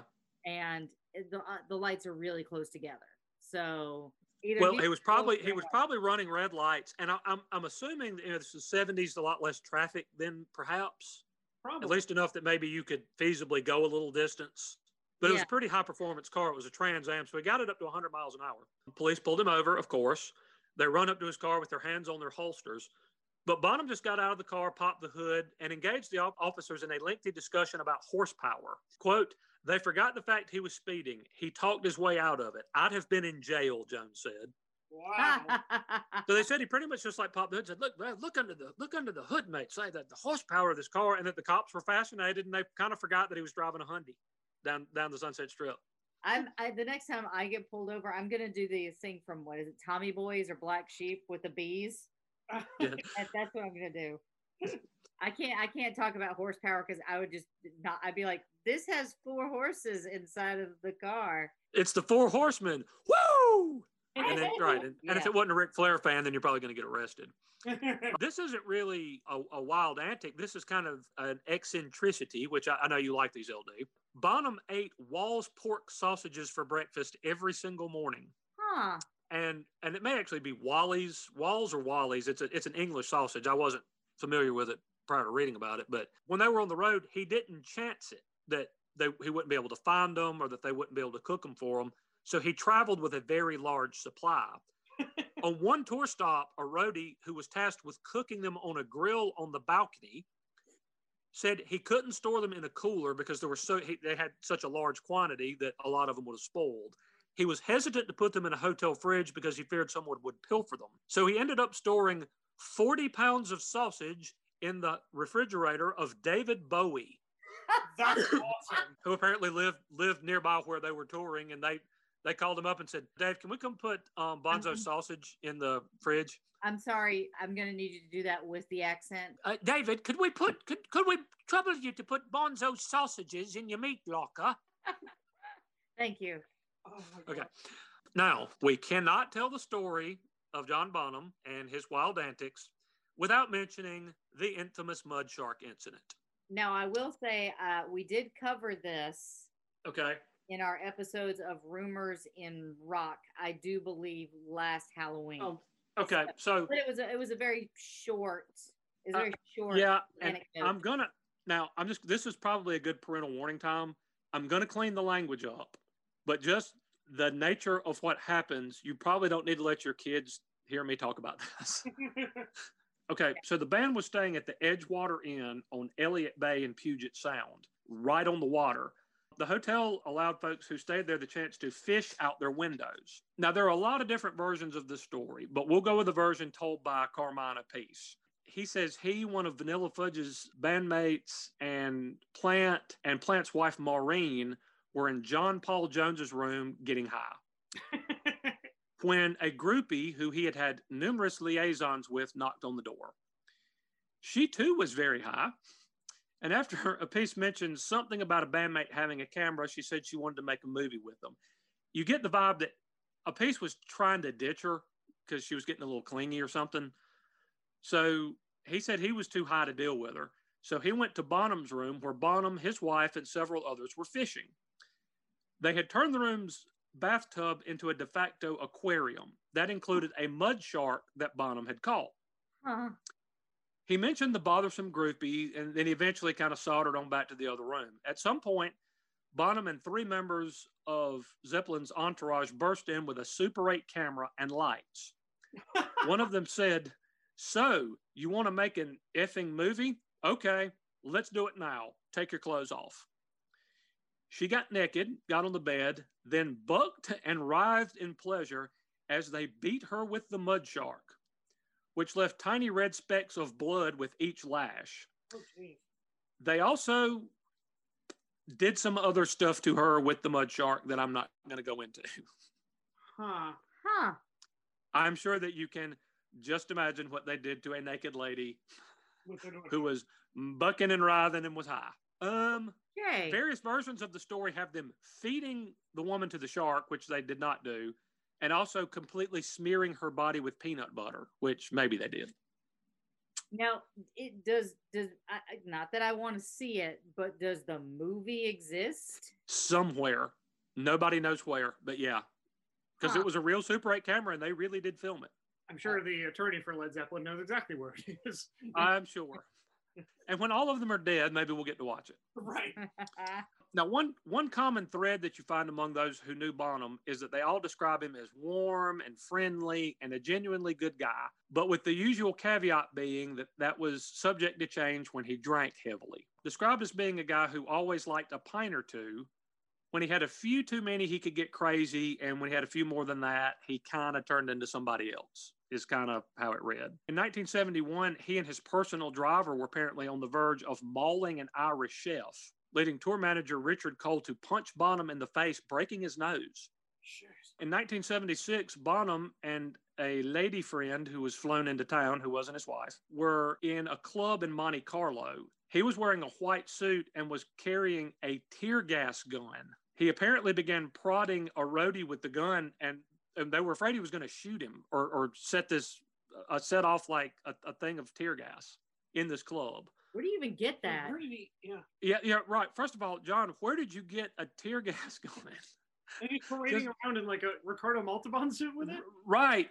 And so this this Cole guy said that this club was very likely owned and run by a certain organization, Hmm. and it would be a bad sight to see drunk, white suit wearing, gun toting Bonham like going crazy. Is this like a family business? Uh, yes, Mhm. Okay. I would imagine. yes. He says that he punched Bonham in the nose again and broke it a second time, diffusing the situation. Does he think that Bonham is a shark? I, I don't know what I don't know what was going on with that, but on on one occasion, uh, and I think this was a documentary I watched. It details that there was apparently some friction uh, one night amongst the band members, and that Bonham knocked on Grant's door and shouted, "I've done a terrible thing. I've punched Robert in the face." Which I mean, you know, it, it, you figure you're four guys, you're around each other all the time. That's probably going to happen. He's bound to, yeah. Yeah, so that's not uh, uh, probably that big a deal. A couple of these are, though. According to a Politico story, he sometimes played concerts with plastic bags full of cocaine between his legs. Oh. He was often known to walk into a bar and order 20 black Russians and hammer down the first 10 immediately. 20? 20. And he would drink 10 like bam, bam, bam, bam, just kill them. Yikes. On several occasions, he apparently stuck a gun in the back of Glenn Hughes and threatened to kill him. He accused him of sleeping with his wife. Glenn Hughes played with Deep Purple. Okay. One friend said that he felt at times that Bonham, like Keith Moon, at a certain point felt like he had to live up to his reputation, which probably heightened his antics, which weren't really him. In 1975, the band had to leave the road for an extended period of time after Robert Plant and his wife were badly injured in a car wreck. When they returned to the road in 1977, they played the Day on the Green Festival in Oakland Alameda County Coliseum. A member of promoter Bill Graham's security detail allegedly assaulted Grant's 11 year old son for taking a dressing room sign. Bonham reportedly saw it and kicked the man. When Peter Grant heard, he and Zeppelin's security coordinator, John Bindon, who was described in many stories I read as, quote, a London gangster, Huh. went into the man's trailer while Cole watched the door. One version has Bonham as being in that trailer as well, but uh, who, whoever was in there, they apparently beat the dude just about to death Wow. Wow. to, to the point that blood was left splattered all over the walls. Jeez. So Bonham, Cole, Grant, and Bindon were all arrested and charged with assault and battery. Ultimately, they received suspended sentences and fines. You don't want to play amateur shrink, but just reading a lot of what people who knew Bonham said, it might have given you some insight into why he got to where he was drinking so much. And, and when he did tended to get out of control. Okay, so for one thing, he hated to fly, and that's that's all he did. It was just constantly fly to this gig, fly to this gig, fly to this Oh, gig, fly oh, to this gig? He he hated it to the point that it, that flying made him physically sick. I mean, I look, I I understand. I have panic attacks getting on Yeah. flights. Like our family is not. We're not good flyers. Our family. No, we're not. He suffered by his own telling from severe anxiety, particularly right before concerts. Oh wow, really? He apparently felt an increasing sense of isolation while the band toured. He missed his family, for one thing. When he was home, I, I found this tremendously amusing. He would often spend time with his family and friends Ringo Starr, Maurice Gibb, and Lulu Oh my. of To Sir with Love fame. Like, yeah, to sir with love. Wow. Yes, yes. In one interview I saw, the latter talked about the huge adren- adrenaline rush that you get when you perform for a huge crowd, but then she also talked about how hard it is to come down off of that. She said, "quote He just wanted peace." Can we can we backtrack just a hair? Sure. Out with Maurice Gibb, but he throws beer on a guy who is And Ringo Starr. playing disco. Yeah, that's uh, that's those two things don't seem to add up, do they? Weird. Okay. Yeah, that, no, yeah, but yes, yes. He Bonham, who loathed disco music, loved Maurice Gibb. They were apparently really big buddies. Interesting. Huh. Okay. Ward said that Bonham seemed most content when he was at home on the farm, but noted that as a musician, quote, we all have to get in that van, or in their case, on that private jet. Hmm. Now, I've jumped around a little bit in terms of the timeline, so let's let's get back to their uh, studio albums. So, in 1973, the band put out its fifth album, Houses of the Holy. Now, it didn't sell quite as well as its predecessor, but we've mentioned the fact that almost no album in the history of music ever has. so, I guess that's kind of to be expected. It was, was still a, a tremendous hit. It hit number one in multiple countries and has sold well past diamond status in the United States. It had another killer batch of songs, including The Ocean, Jamaica, Dancing Days, No Quarter, The Song Remains the Same, Over the Hills and Far Away, and The Rain Song. Uh, the next album was 1975's double album, Physical Graffiti. That album was released on the band's own label, Swan Song Records, but was distributed by Atlantic. It was the first album in history to be certified platinum based purely on pre orders alone. Whew. Wow. And it was a big critical success with Rolling Stone saying it was, quote, the band's Tommy, Beggar's Banquet, and Sergeant Pepper all rolled into one. That I mean, that is huge praise. NME's Nick Kent said, quote, the album's tonal density is absolutely the toughest, most downright brutal I've heard yet. Billboard called it, quote, a tour de force through a number of musical styles. And there's some great songs on this one Houses of the Holy, I Love Trampled Underfoot, but there's one in particular that LD says is one of her top 15 favorite songs ever. So we're going to hear that one now. Yes. I'll let her introduce this one. Yes, honestly, I was actually introduced to this song through the hook being used by Puff Daddy in 1997 for a song oh, wow. called Come With Me. Oh god, and that sucked.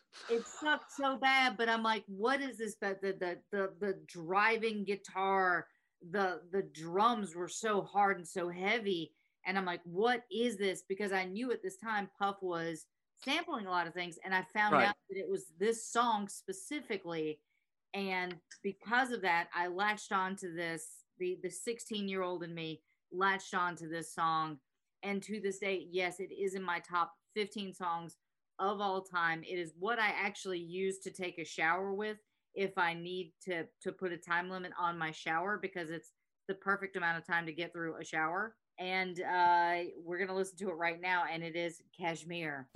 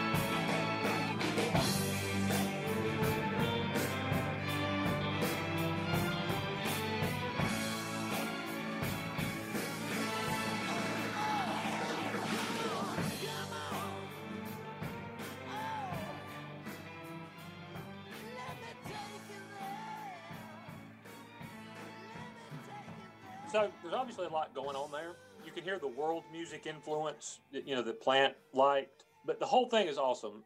The vocals are great, the strings are awesome, the horns are amazing, the guitar is phenomenal. But that's a good one to pick since we're doing an episode on, on Bonham because what drives that song really? It's the drums. Oh, The drums. Hundred percent. It's uh, uh, amazing. So physical graffiti hit number one in multiple countries, and it sold almost nine million copies in America, despite being a double album, and and thus much more expensive than a regular album would be. Hmm. In 1976, the band released Presence. Now, it's, it's actually one of their lowest selling albums, so it still hit number one in the UK and America. And critically, reviews were a little bit mixed. The Daily Telegraph deemed it to be, quote, Zeppelin at their most blunted. I, I would say nobody's fault but mine is a pretty standout track, but there's starting to be some fractures forming at this point for a number of reasons. Okay, so for one thing, Plant was still recovering from his uh, se- very severe auto accident and was in a wheelchair for the duration of the recording. He said he was claustrophobic recording in a small basement studio, missed his family, and apparently became upset at Page and Grant for even booking the sessions to start with. Page at this point, unfortunately, was pretty heavily hooked on smack. Yeah. Yeah. And and Bonham's drinking was really getting out of control at this point. So you, you kind of add all those things up, and maybe that's why you got not the best album from them on that one. Some also think that the sales were disappointing because it was overshadowed by the release of the band's movie that year. The song remains the same, and the soundtrack, which was basically a live Led Zeppelin album, and, and it did sell very well. So it should be mentioned that Bonham's family had grown by this time, with daughter Zoe being born in 1975. Now, Bonham, unlike his bandmates, who were uh, tax exiles, maintained his full time residence in England. For a long time, Led Zeppelin was not actually allowed to play a show on British soil because three of the four members were tax exiles. Huh.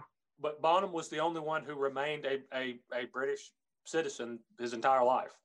Now, in 1977, Robert Plant's son Carrick died of a very sudden viral infection, and uh, uh, understandably, the band took a long hiatus. During this time, Bonham did some studio work with other musicians, including playing on tracks by Lulu and Wings. Huh. Led Zeppelin came back in 1978 with In Through the Outdoor, but by this time, um, by the time they had reconvened to record the album, the band had split into two very distinct camps. You had Jones and Plant, who were, quote, relatively clean, and then you had Page and Bonham. Yeah. Page was battling severe heroin addiction, had lost a great deal of weight, and was often sick, while Bonham was fully in the throes of alcoholism. Yes. Um, frankly, the two just didn't show up for recording sessions a lot of the time. So Jones and Plant would often put songs together during the day while Bonham and Page straggled in late, if at all, in the night to record their parts. So it was a complete change from the band's beginnings when they would play songs live in the studio with the entire room mic'd up to capture the full sound that was being created and minimal overdubs being added later on.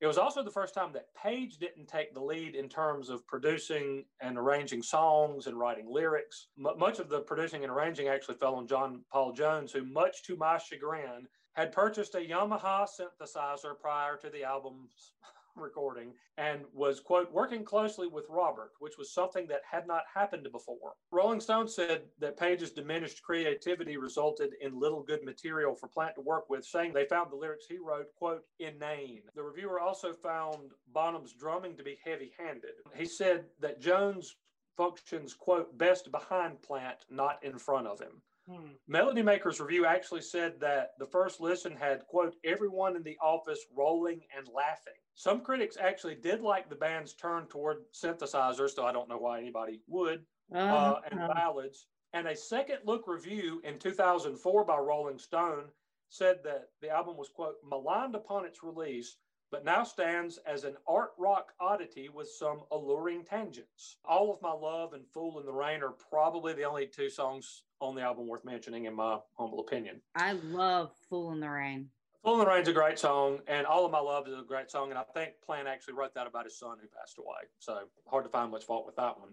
Page actually said the album could have been a springboard to something much better, but unfortunately, that would never happen. As the band launched its first tour of Europe in many years, Bonham reportedly looked tired. His heavy drinking was starting to take a toll on him physically. At a show in Germany, he collapsed on stage after three songs. Jeez. His sister told him that she wanted to come see him play when the band was going to do a, a huge show at Knebworth. He urged her not to, saying that she should come to one of their indoor shows that was upcoming instead. She did anyway and said in a documentary that was released recently that she felt if she didn't do it that she would never get to see him play again. And that's so weird because there we've had a history of people who have had like Premonitions of some kind.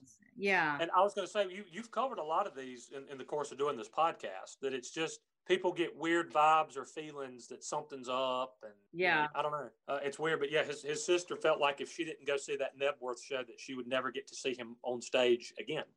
Huh. On September 24th, 1980, John Bonham was picked up by Led Zeppelin assistant Rex King to attend rehearsals for an upcoming North American tour. Bonham asked him to stop for breakfast, at which he drank four quadruple screwdrivers. Holy crap. He then continued to drink heavily once arriving for rehearsals. The band rehearsed until late in the evening and then went to Page's house. Around midnight, Bonham was reported to have fallen asleep. Someone took him to his bed and laid him on his side. Jones and a tour manager found him the next afternoon unresponsive.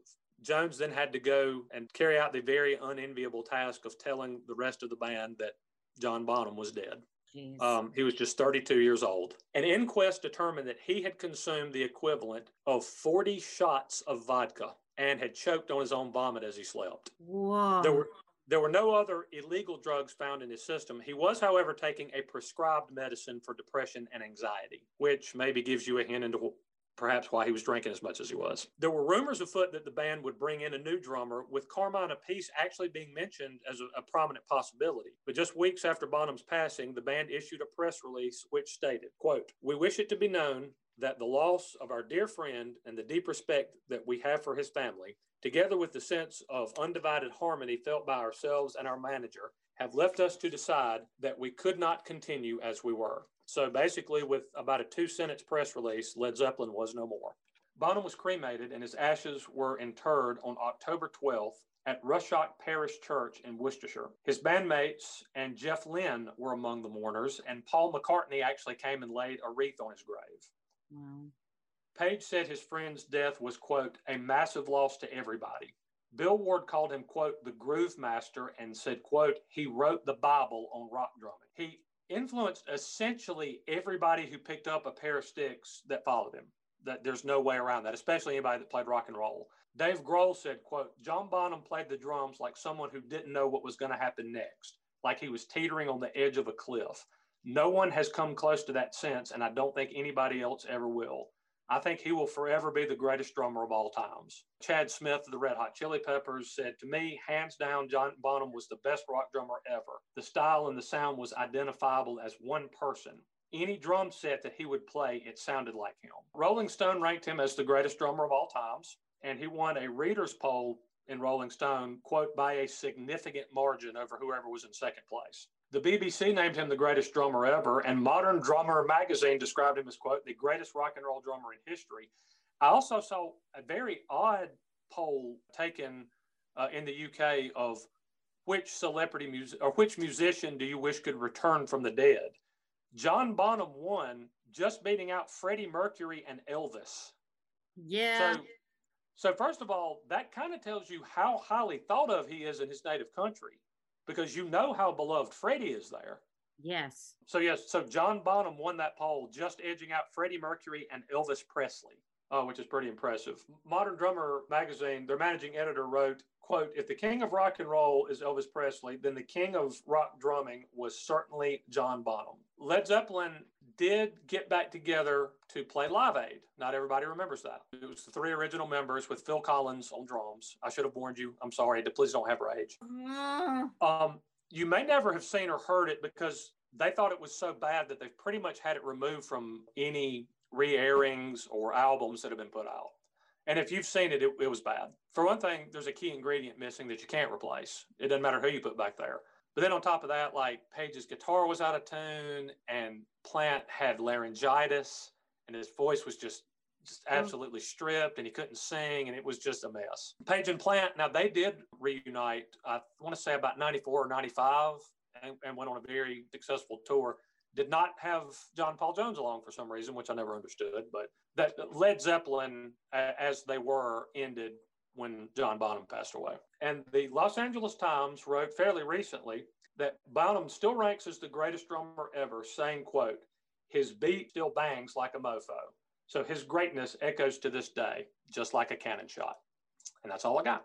Uh, that was excellent. I I love hearing about the eccentricities of performers and their antics. I find they're it's really interesting The man loved Wally sausages. What would you have me tell you? that well it's interesting like you don't hear about poets breaking their tvs and you don't hear about like doctors drinking themselves to the point where like they punch people in the nose I, it's it's it's and I have never met a single haberdasher who shit in someone's shoes. ah, ah.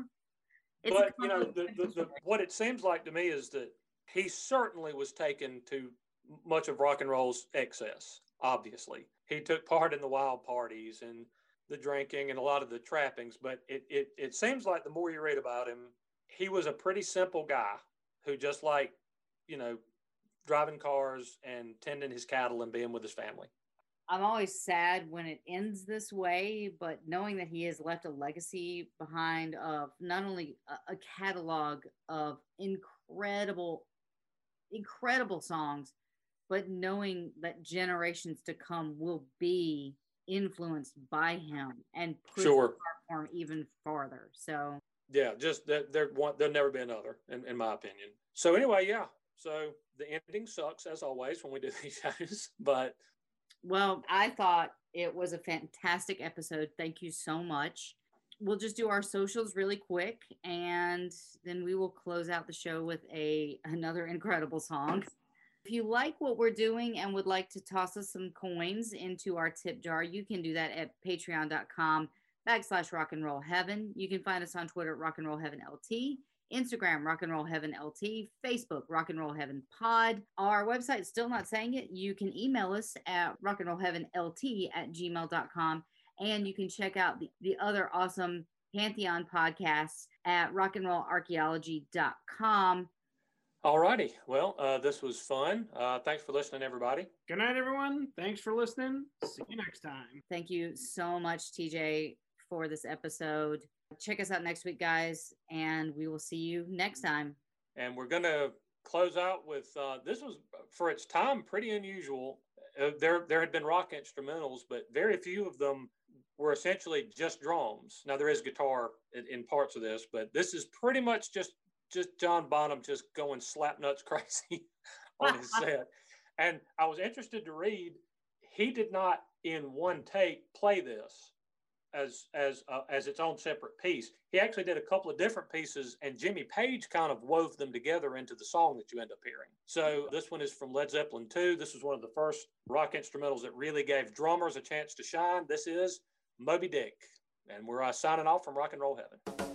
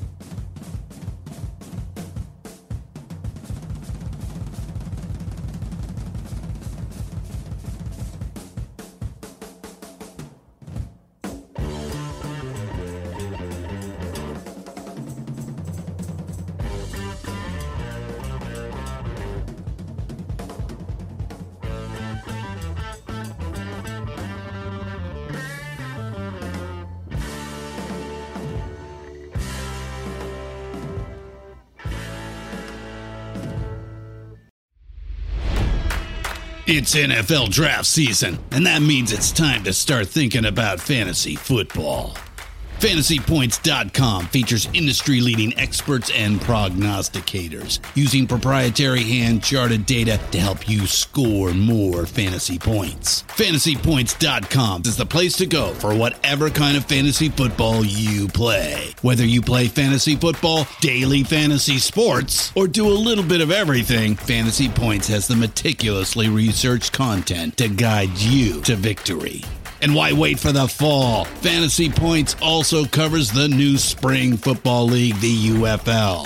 Join the guru, John Hansen, Scott Barrett, Joe Dolan, and other massive names in the fantasy football universe with an exclusive offer. Use code Pantheon for 15% off any fantasy points package, including the all in package, with access to every article, tool, and data nugget that Fantasy Points has to offer. That's fantasypoints.com and code Pantheon for 15% off at Fantasy Points. Fantasypoints.com. Code Pantheon. Score more fantasy points.